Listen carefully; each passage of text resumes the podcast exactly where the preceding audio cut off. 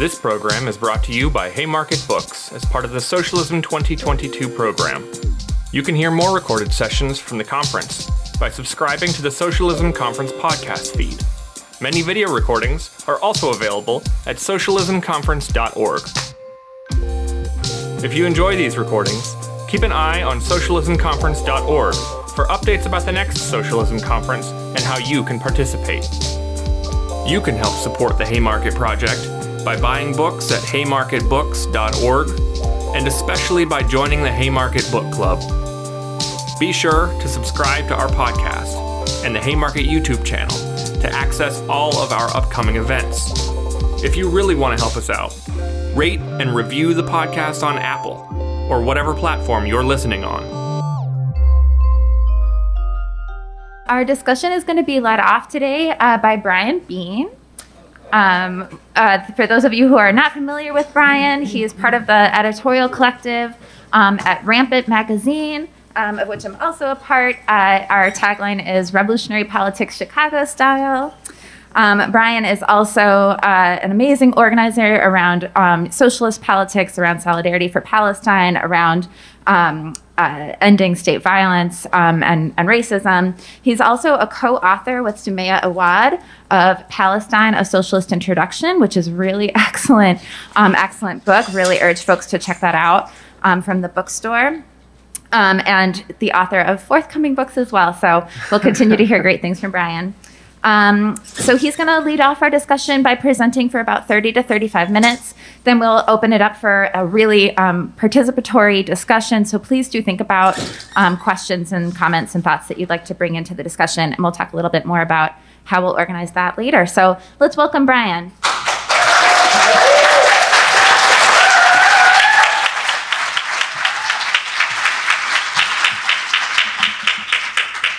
Can y'all uh, hear me in the back fine? Cool, cool, cool. How's everybody doing? Excellent. I like that they said the title and people are like, yeah. So hopefully that's a that's a good sign. Um, so it's said that the United States is a democracy. Uh, we don't live in a dictatorship, but we do live in a police state. Two million people in our country are locked behind bars. Jail is entered 10 million times a year uh, by folks in this country. We have the largest percentage of our population behind bars than any other country in the world. Police patrol the streets of every US city, and police receive funding that make up giant wedges in municipal budgets. Chicago's budget last year gave it the largest amount, 1.9 billion, the city has ever given out uh, to policing. Uh, over a thousand people are murdered by the police every year, with many thousands more brutalized. There have been only five days so far in 2022 in which the cops didn't shoot and kill someone. And of course, the carceral violence the bloody hand this country imposes is racialized at its core, with anti black racism being a central operating and targeting mechanism. Concentration camps on our borders lock up over 40,000 individuals fleeing circumstances in their country that are often related to American political and economic meddling, dividing families with endemic cases of sexual assault, oh, and the National Security Agency makes it where basically nothing that we have is private. Um, it doesn't really matter because big tech will still give you information for them, um, like they did with the uh, teenager and mother in Nebraska who is getting felony charges for receiving an abortion because Facebook gave the chats to the local police.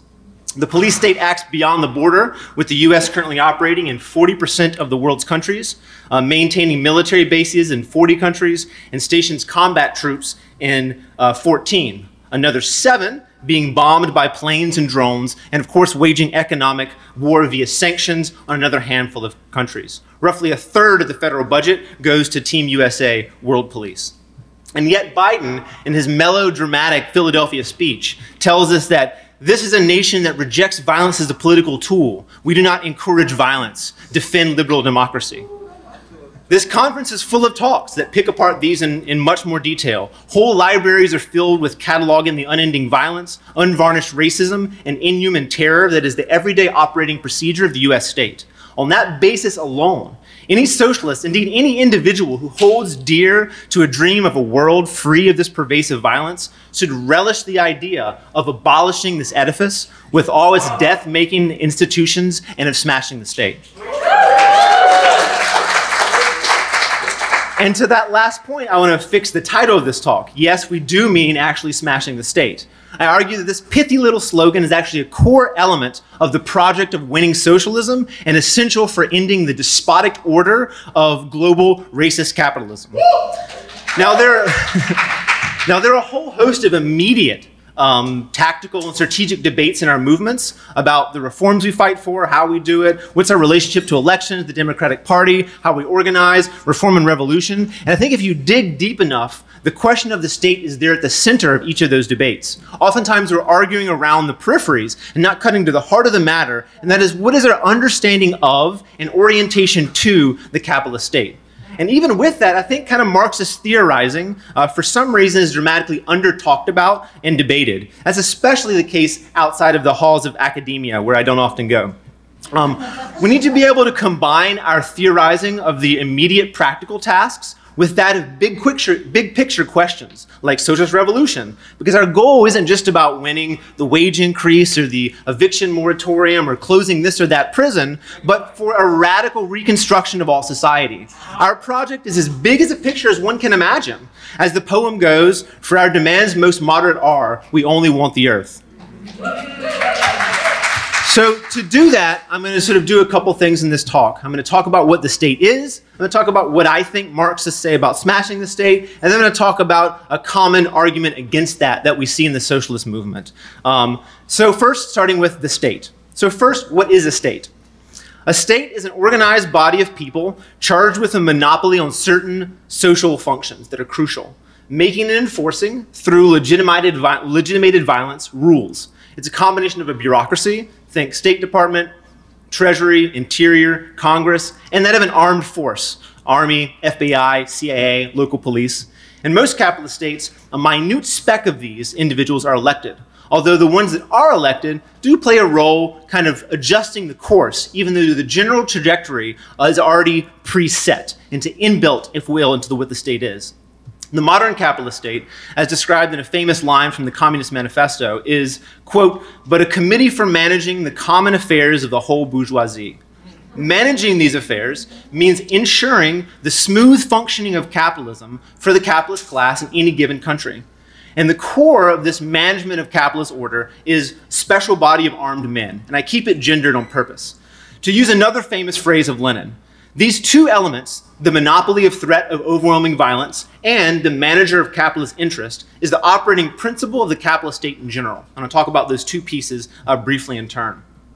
First, in thinking about this committee for common capitalist interest, it's important to note that this committee isn't usually a literal committee of ruling capitalists. I say this without minimizing the massive influence the capitalist class exerts via ways that I think people are already familiar with um, campaign contributions, the army of lobbyists that they have, the revolving door of actual members of the ruling class who go in and are interstate managers, all those sorts of things. But even with that, it can't be said the state is a simple tool or instrument that is immediately directed by all the billionaires with their top hats and twirly mustaches sitting in a darkened room.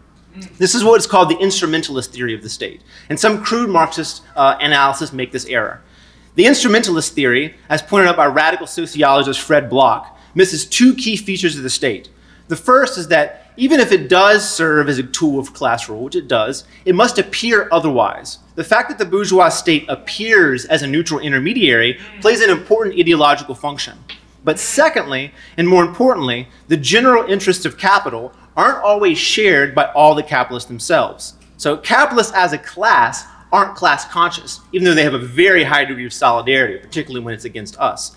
Jeff Bezos, for example, has his interests in making the most profit of his little slice of the pie, and this shapes his inability to know the best interests of the system as a whole. Uh, as capitalism is a system driven by the processes of exchange on the market, capitalists are in competition with each other. That's why Marx and Engels referred to capitalists, the capitalist class as a hostile band of brothers. They're still siblings, but they feud a lot. This is dramatically more the case when you begin to talk about imperialism, competition between capitalists of different states.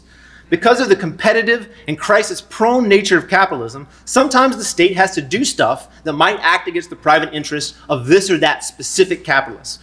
Price controls, restrictions on exports, and the like, or even aid the working class sometimes to quell, class, to quell class conflict, like implementing the New Deal out of fear of insurrection, or ensuring social reproduction, like making sure there actually are workers that are able to work. Thus, states, or state managers specifically, once kind of constituted, develop their own special interests. What makes the capitalist state unique, say from a monarchy, is that, to quote Engels, it stands above society. However, it's important to note that some reformists use this critique of crude instrumentalism to say that this so called relative autonomy of the state means that, hey, since there are divisions between the capitalist class and you know, they're not class conscious, the state's simply a tool, let's just grab hold of it and use it for our purposes. I'm going to talk about this problem uh, later on, but I'm going to point out that this position just flips the neutral tool analogy on its head, as opposed to having a structural analysis of why the state functions to serve capitalist interests. It's not just who's doing it, it's what it does. States rely on tax revenue and borrowing. That depends on profitability and a business climate that promotes investment. This is especially the case during periods of economic crisis. And of course, capitalism is inherently crisis prone. It moves in cycles of booms and busts. Yes. When capitalism is in a bust cycle, state managers' job is to work to restart the capitalist economic machine and work to facilitate capitalist investment. And this is what largely determines the overall level of economic activity under capitalism. So, pro business decisions, which often carry with austerity for a working class, are what the state carries out.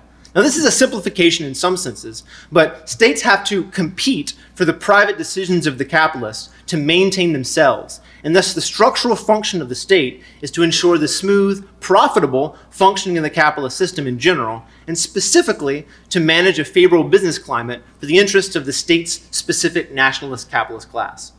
And here I want to gesture again. If you take this to the international scale, it gets even more complicated because, you know, in the cutthroat world of the market where capitalists are in competition and competition breeds ca- crisis, something needs to be have a degree of independence to facilitate a market order to keep business going, and that's what the state does.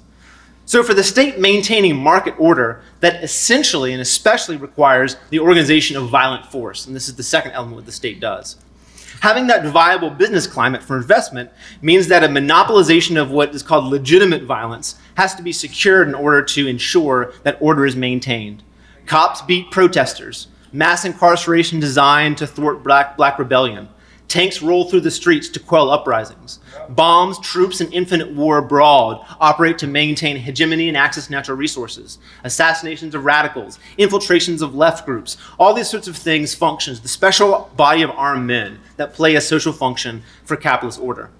For our purposes, I just want to underscore that this component of the state is its keystone if what I said previously about what drives the state to act in capitalist interests, the thing that enables it to do so and act in its capacity for violence, is a special body of armed men. It's the holstered gun on the authority of the cop when they come up to your car. This centrality is unchanged, even though since the writings of Marx, Engels, and Lenin, layers have been added to the state. The state is certainly, you know, has more layers of bureaucracy, has more complexity than before. And I think post World War II, that's even more the case, because there have been elements of the welfare state that's been added. Um, and obviously, that was because the uh, post war economic boom, that's elapsed, right? Mm-hmm. Yeah. The post war economic boom, which didn't really have a comparison, allowed to cede some of these, the, these gains to, to workers as temporary as they are. But I think to sort of see the complexity of the capitalist state as meaning the violent core is no longer there is an error. You can just look at the raw numbers as one, instru- as one element of that. The budgets, which of course come from workers' tax dollars, uh, on both the federal and local level, still devote from a third to over half on paying for these armed men that oppress us. Let's also look at the relative sizes. So, the Department of Labor, for example, has 17,000 employees. The Department of Education has 4,000 employees. So let's compare the size of that with uh, the 12,000 congressional lobbyists. Um, Applebee's has 75,000 employees nationally. So just sort of comparing the importance of, of these bodies with a you know shitty corporate restaurant. The size of the entire non-military federal workforce is 2 million, but 35% of those are civilians who are working for the Department of Defense. The military numbers 1.4 million individuals. Indeed, the DoD is the largest employer in the entire world. Uh, local police also make up a huge component. In Chicago, here, cops make up 40% of the city's employees. So, from purely the stance of raw numbers, the special body of armed men description still figures centrally. And it's this murderous leviathan that's the reason uh, that's reason for being is to be deployed to institute capitalist order and defend the state and private property. So, the state structurally plays the role of instituting and maintaining capitalist order, attempting to generalize the workings of the capitalist system, and wielding a monopoly of violent force to ensure its rule remains. It's not a neutral tool, but a special organization that historically is developed for one sole purpose. So let's talk about its destruction. So the phrase to smash the state. So the phrase smash the state was popularized probably by Lenin in uh, State and Revolution, but it comes from Marx and the lessons that he and Engels gleaned from the Paris Commune.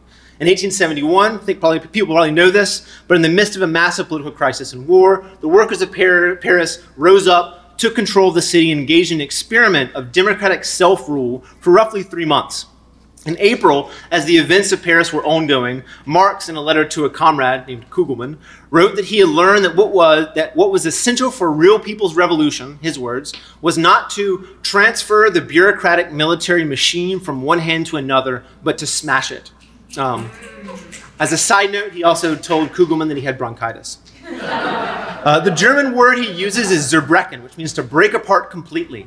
The lesson of the Commune would relatedly figure into an 1872 preface to the Communist Manifesto, where Marx and Engels said, This is the one thing we would change about the Communist Manifesto. And they said that the working class cannot simply lay hold of the ready made state machinery and weld it to their own purposes. Marx, who also wrote that the most useful thing the state could do was to commit suicide, and Engels, who opined that he looked forward to the day when the state would, be, would sit in the Museum of Antiquity next to the other no longer tools, both were quite clear that the transformation to a socialist society would require a revolution against the state with the goal of abolition. So, why? There are a couple of reasons rooted in the fact that socialism, for each according to their needs and by each according to their ability, is a democratic project Indeed, I would argue it is the only actual possible democracy. Instituting our democratic determination over our world, our labor, the fruits thereof, require a completely different type of social organization. Yes. The capitalist state in the form of bourgeois democracy, which Marx and company called the most stable form of government for capitalism, precisely because of the illusion of democratic control. Straight up military dictatorships are firstly expensive to maintain and historically have been brittle. Like it's hard to maintain that sort of unveiled uh, uh, violence without people seeing and fighting back against that. Yes. But bourgeois democracy, to quote Lenin, well, while a great historical advance in comparison with medievalism, always remains and under capitalism is bound to remain restricted, truncated, false, and hypocritical, a paradise for the rich and a snare and a deception for the exploited. So the fact that it's more democratic than feudalism or dictatorship doesn't mean the democracy afforded can deliver liberation, hence the snare. Yes. Under bourgeois democracy, politics is almost completely divorced from everyday life. We, of course, have the right to vote in federal and local races, but of course, that's been dwindling more and more, especially if you're black or brown. But we do so in an atomized form, in isolation from any community, via secret ballot, in most cases disconnected from political discussion or actual collective decision making. Um, and this is, of course, independent of the way the vote is already rigged via voter disenfranchisement, gerrymandering, money in politics, problem the two party system, the list goes on and on. Then, after you vote someone to office, we have no real mandate or control over what they do. Um, and oftentimes they go and, and betray us. And I think the whole notion of holding your politician accountable, I find asinine and insulting hot air. Like if you vote for a person to do something, you expect them to do it. And the absence of real control just really reflects that. Additionally, the majority of elections are for people that, uh, the majority of elections are for legislature. So, legislature handles the general case of laws, but not the specific business that the state does, which is all really important all the details of what the state managers, the different departments do, is very divorced from what any of us have to say about, say, what education should look like or the numerous international summits that go on. So, all these summits, the G8, 9, 10, 11, 12, and all the, the climate summits, make huge, giant geopolitical decisions that, in many ways, also affects our very survival as a species, and we have no say over those whatsoever. They carry on, and if you look from, from administration to administration, from crappy old Trump to a little less crappy Biden, it's basically the same functioning throughout. On top of that, the vast majority of the state is not elected, and we have next to no control. Importantly, that includes over the repressive apparatus of the army and the police. Lastly, most importantly, in the place where most of us spend the majority of our waking hours, in the workplace, we have absolutely no democracy. We have no control over workplaces, although maybe if you're lucky enough to be in a union that's not shit, you can negotiate over the terms of your exploitation. So, this Gordian knot is the product of the state's function that I described earlier. It's not a manifestation of the will of the people, as liberals articulate, but it's a special organization floating above society designed to instill this market order. And as we know from the, sto- from the story, the Gordian knot is not untied, but it's cut through. So, the breaking apart of the state is one that is not purely a destructive act. Abolition, as Ruth Wilson Gilmore tells us, is about presence, not absence. It's about building life affirming institutions. Yes. And so we get to those life affirming institutions by replacing the state with its charade of representative democracy with organs of direct democracy and self government. This is why the state is a hurdle to the creative act of socialist transformation. The state maintains its role and its place above society, its use of violence to secure that place and maintain capitalist order. Self government is the antithesis of that. The hmm. Russian Revolution, revolutionary Leon Trotsky wrote that the most indubitable feature of a revolution is the direct interference of the masses in historical events. The entry of the masses, a huge amount of people, into their own self government means breaking apart the previous channels that constrained their activity to this isolated act that is basically pulling your, you know, a ballot box once a year, every other year, something like that. to break it apart.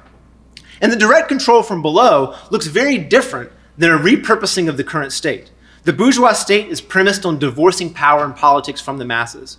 We want to bring all power to the masses. Yes. We don't want the right people in the Department of Education. We want teachers in democratic control of their schools. Yes. We don't want union friendly bureaucrats in control of the Department of Labor. We want worker control of production. Uh-huh. We don't want control of the police. We want them abolished, yes. jails leveled, borders opened. This may seem like a chaotic process, but it's actually one that requires a great deal of organization and combativity of our class. And that's precisely why the action of breaking apart is so tremendously creative.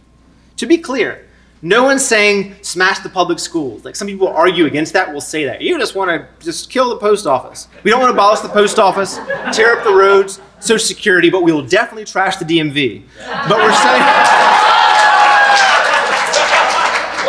But we're saying under worker control, we give these things a greater breadth of life, directly being connected with the power of self management and our own daily choice. We see snippet of this creativity and struggle when protest tactics and organizational forms are created on the fly. So we see that in the mutual aid that sprung up in the pandemic, the protest waves that surge forward. Mm. We want councils and assemblies that can bloom in public life during mass struggle to be the form of public life that manages society. Like in Minneapolis, at the same time they were burning down the police precinct, they took over a Sheraton hotel and ran it as a homeless center. Like this is the kind of destruction and creation that we can expect. And so while we aren't there yet, I think it's not something we can do maybe tomorrow. Um, this is why the talk has a degree of abstraction. But I think it must be clear that our side taking power over, over our lives, back from below, will always be up against the state. When the ill gotten gains of the rulers, who own everything while doing nothing is challenged. We must not, we must not be naive, they're just going to roll over and give in. Revolution is required and necessary, and the state in the end will be a hurdle, and its abolition the precondition for enacting socialist transition from below. Yes. So the other argument. So to further illustrate kind of what I'm talking about, I want to talk about a common argument that comes against this. Um, there's some socialists in the movement who see, contra Marx, that we should simply lay hold of the ready made state machinery and wield it to our purposes. I'm going to lay out what their arguments generally are and then go over some of the common arguments they make against uh, the position that I laid out of mine. First, the common sense of this alternative position is this. Um, and I'm going to call the position utopian incrementalism. It's that socialist, socialist changes by doing the following.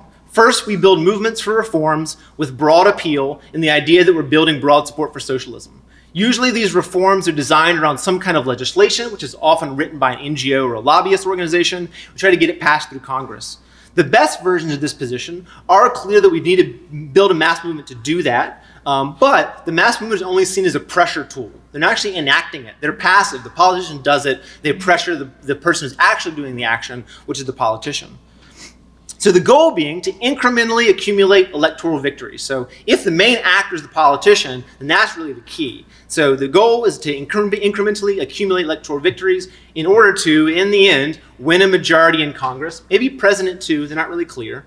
Then the socialist movement perhaps can try to make moves to nationalize key industries through laws or executive fiat, not sure which one. The worst of these positions uh, believes a fantasy story that then will pass socialist laws that will be passed to change the institutional structure of capitalism. And then, out of respect for the legality of the state, the army and the police remain loyal to the socialist run majority state. The capitalists are outfoxed by a clever strategy, and voila, we have something called socialism, but usually they're just fine with some kind of nationalization. So, that position, I think, is like a pure reformism uh, that believes the capitalist mode of production can be fixed from within. There's a more savvy version of this, and it's articulated by someone like the early 20th century German socialist Karl Kautsky, and repeated by some of those who, fairly dogmatically, hold those positions today. And they have some acknowledgement that there will be some kind of attempt of the capitalist class to stop this hypothetical socialist majority government. People like Kautsky sometimes allude to this by saying like a final test of strength or something like that in, in their writings. But it's never defined what that is. Presumably, it's a mass defense of a capitalist led coup of this hypothetical government. The problem being is it's always ill defined. Revolution is not on the agenda anytime soon, so let's not talk about it. That's how it's played out. And there are two main critiques of this position. The first is on its gradualism, and the second one is on the very question of revolution. The structure of the state, as I talked about before, relies on taxes and investment. As I described before, this means the question of crisis figures into the struggle for reforms. When capitalism is booming, reforms are easier to apply. When capitalism is in economic downturn, that then places immense pressure on the rolling back of reforms in an attempt to stimulate capitalist investment. This puts the hypothetical majority socialist government in a tremendous bind. Do they either restrain and demobilize their own supporters' hopes and demands as they strike and protest to preserve what's being taken away? Or do they promote further radicalization and thus provoke direct confrontation with the capitalist class? The track record of all these experiments is uh, using the state in the previous one to restrain and demobilize the masses. Past attempts have always taken this restraint option, as the direct confrontation actually would entail rupture of the state. And there's a whole bunch of examples I'm not really going to go over, but it's been tried before. It's not a novel new thing. France in 1936, Chile in 1873, France in 1981, Greece in 2015, and Sweden, which some people hold as the ideal, had a left wing socialist government, the so- Social Democratic Workers' Party, the SAP, from 1932 until 1976. It's a long time and a working class that went on strike more than any other European country. So much so that in Europe, if you had the Swedish disease, it means it was workers who struck too often. That was how, how it was seen. But by 1975, the balance began to shift. SAP lost power. In the 1990s, they gave up some of the nationalization. Things aren't going quite as well. In the fall of 2018, a neo Nazi party, the Swedish Democrats, won 20% of the vote and are polling higher than the SAP. Uh, and they have elections in a couple weeks. People expect them to win more. So this is the, the, the golden fleece that they hold before us. So in short, the dilemma, to quote British socialist Ian Birchall for these, is to challenge the pursuit of profit makes reform impossible. But to leave profit unchallenged means that no significant progress can be made towards equality. Again, it's a Gordian knot only be cut through, cut through by destroying the state. So the alternative to this conundrum is to move to upend capitalist social relation, and that means upending private property. Mm-hmm. Now, that leads us to what happens when we do that, and that's the question of revolution. And so the utopian incrementalists kind of sequester the question of revolution away. It's not a, not a relevant question now, it's not immediately on the, the agenda. And this is either naive in that it underestimates the eventual crucial importance of it, or dishonest, in which they actually don't think revolution is possible or desirable. Uh, Tyler Zimmer, one of my rampant comrades, wrote an article responding to this very assertion by Vivek Chibber. He said, if a goal like revolution is simply not worth pursuing, then it's hardly worth debating which strategies might best enable us to achieve it. Likewise, if a goal, however desirable it might be in itself, is impossible to achieve, or at any rate so far fetched as to be totally unrealistic even in the long run, it's unworthy of serious consideration now or in the future. But, on the other hand, if a goal is desirable and feasible in the long run, but impossible to achieve in the short run, it seems extremely unwise to push it to the decide and dismiss it as irrelevant to those organizing in the here and now. And I would just underscore that. It's not just unwise, but disastrous. as indeed this final conflict with capital and its foot soldiers of counter revolution is the most crucial, difficult, and dangerous challenge that we face. It is in this struggle that revolutions win or they're repressed in blood. And if we're building a socialist movement or an organization of revolutionaries that are unprepared politically, organizationally, for these moments of highest level of class struggle, then we are sure to lose. And that truth has brutal historical lessons in the annals of capitalist revenge for movements, organizations, and governments that, according to the rulers, took it a step too far. So, with that bright and sunny point, I want to shift to talking about there's basically two main arguments that their side make as far as like why we can't have revolution right now. And they're really consistent. In reading the literature, the same basic two arguments are made to bolster their position from the writings of Kautsky from the early 20th century to the Eurocommunists in the 70s and 80s like Santiago Carrillo and Enrique Berlinguer, related thinkers like Poulantzas, and to their contemporary adherents, uh, largely in Jacobin. So there's little novel to these arguments, even though they're always presented to us as though this is the undogmatic, realistic position. So the first argument they make is about the military and the state. Revolution, they argue, is impossible because modern militaries and the repressive apparatuses are far more developed, advanced, and solid than they were 100 years ago at the time of Marx and Lenin the Russian Revolution. Now, there is an obvious truth to this, and this is why it is and will be a massive challenge. I think it'd be delusional to say otherwise, that it wouldn't be a very difficult thing. And that's why when I talk about revolution, I don't think of some kind of small scale armed guerrilla type struggle that immediately pursues a military strategy as something that's effective or is anything but suicidal in this country at this moment. The revolution will have to have a mass character, involving huge sections of society in the streets, engaging in militant ac- action, taking over buildings, taking over workplaces. And yes, there may need to be armed defense, but its mass quality and connections to being being able to shut down society and run it anew are its main tools. Acknowledging this being a major challenge, I think that the idea this means that revolution is thus unrealistic doesn't stand up to critical scrutiny because when they say it's difficult because of the military and whatnot, they don't present an alternative. It's utopian to believe in the political neutrality of the army. Like, do we actually believe that state bodies like the CIA is going to adhere to the conventions of legality under pressure in a system in crisis and the question of expropriation on the line? Like, do we believe the military brass in toto are not going to come to the voice of reaction? Like, we see how much, even in much lesser moments of struggle, with far less on the line for the ruling class, how the police work in lockstep tandem with the far right. And the scores of examples like Kyle Rittenhouse and getting his bottle of water from the cops after he shot people during the 2020 anti racist rebellion should stand as examples. The challenge of counter revolution by forces of reaction is a real one. And the fact that it is harder doesn't answer the question as how you stop it.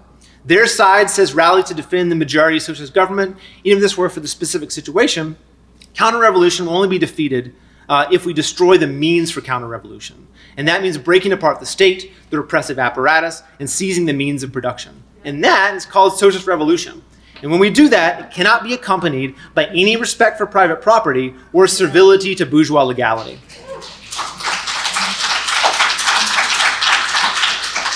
That's the first charge. The second charge they make, which I like less, is that bourgeois democracy has legitimacy for the vast majority of working people. Parliaments, they argue, are gains won by working class people and thus should be defended. And the first thing to say is this there's a wild historical inaccuracy. Universal suffrage, the right to vote, as limited as it is now, was a demand and won by working class people, but parliaments were not. Parliaments were designed to secure rule by bourgeois, by the bourgeois, or even implemented from above as pressure valves to, to, to call out fears of rebellion. But that aside, again, you know, it is the case that this is something that needs to be overcome. Like people do have, uh, there's a material base for reformism. Um, it can't be overstated. It's true that the majority of people in the US still have various illusions in reformism via the state. The fact that the state, out of its function to moderate class conflict created by contradictions of capitalism, has been a mechanism through which workers have made gains, is the material basis um, for modern reformism. But that's not a good thing, that's a hurdle to be overcome. Even modern reformists, even modern reformism has its contradictions. I think the notion that bourgeois democracy is legitimated in the eyes of the working class is not so simple to argue when you look around beyond the simple allure of the fact that there is notions of reformism. Um, There was a Gallup poll in July that found Congress had a 7% approval rate. Um, the same Gallup poll found that the average confidence in all political institutions at a historic low. And if you look at the scale of anger Thanks. If you look at the scale of anger, globally, we saw 2019 as a massive wave of demonstrations of anti government character from Sudan to Hong Kong, Colombia, Algeria, Haiti. And this found expression in the anti racist rebellion here after the murder of George Floyd and Breonna Taylor. And in a Newsweek poll then, a majority of Americans were in favor of the burning down of a Minneapolis police station. At the time, the approval rating of that insurrectionary act was more favorable than both presidential candidates, the two capitalist parties. So, in the context of what do we do as, as revolutionaries, what do we say with our propaganda and our attitude to work building movements? Do we stoke support for liberal democracy and the status quo and reinforce the legitimacy of the system? Or do we try to fuel the fire of intense dissatisfaction and say, yes, the system is rotten, it cannot save you, and it has to be abolished? These are precisely different tasks. As this relates to a question that I might anticipate coming up in the discussion, and I'm getting near to wrapping.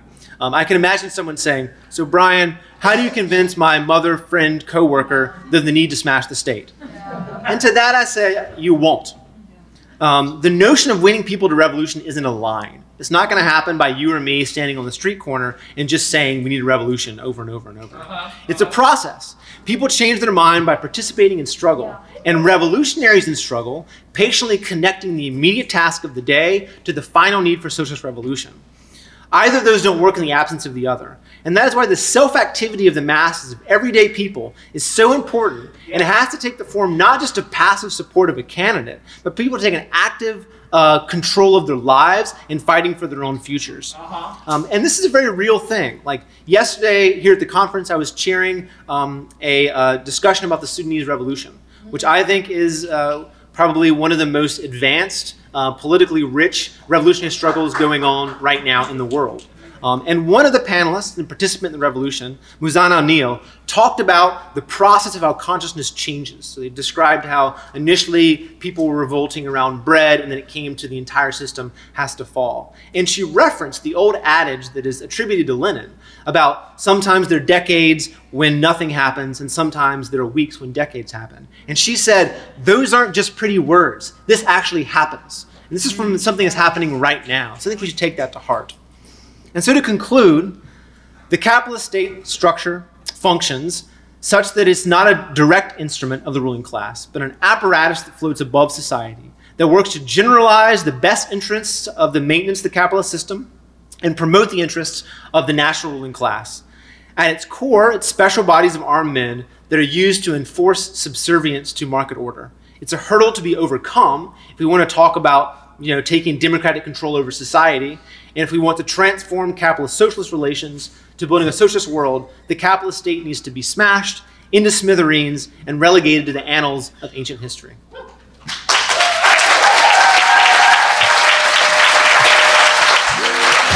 Thanks for listening. If you like this episode, subscribe to our podcast and to the Haymarket Books YouTube channel, where events like this one are hosted live. And don't forget to check out haymarketbooks.org.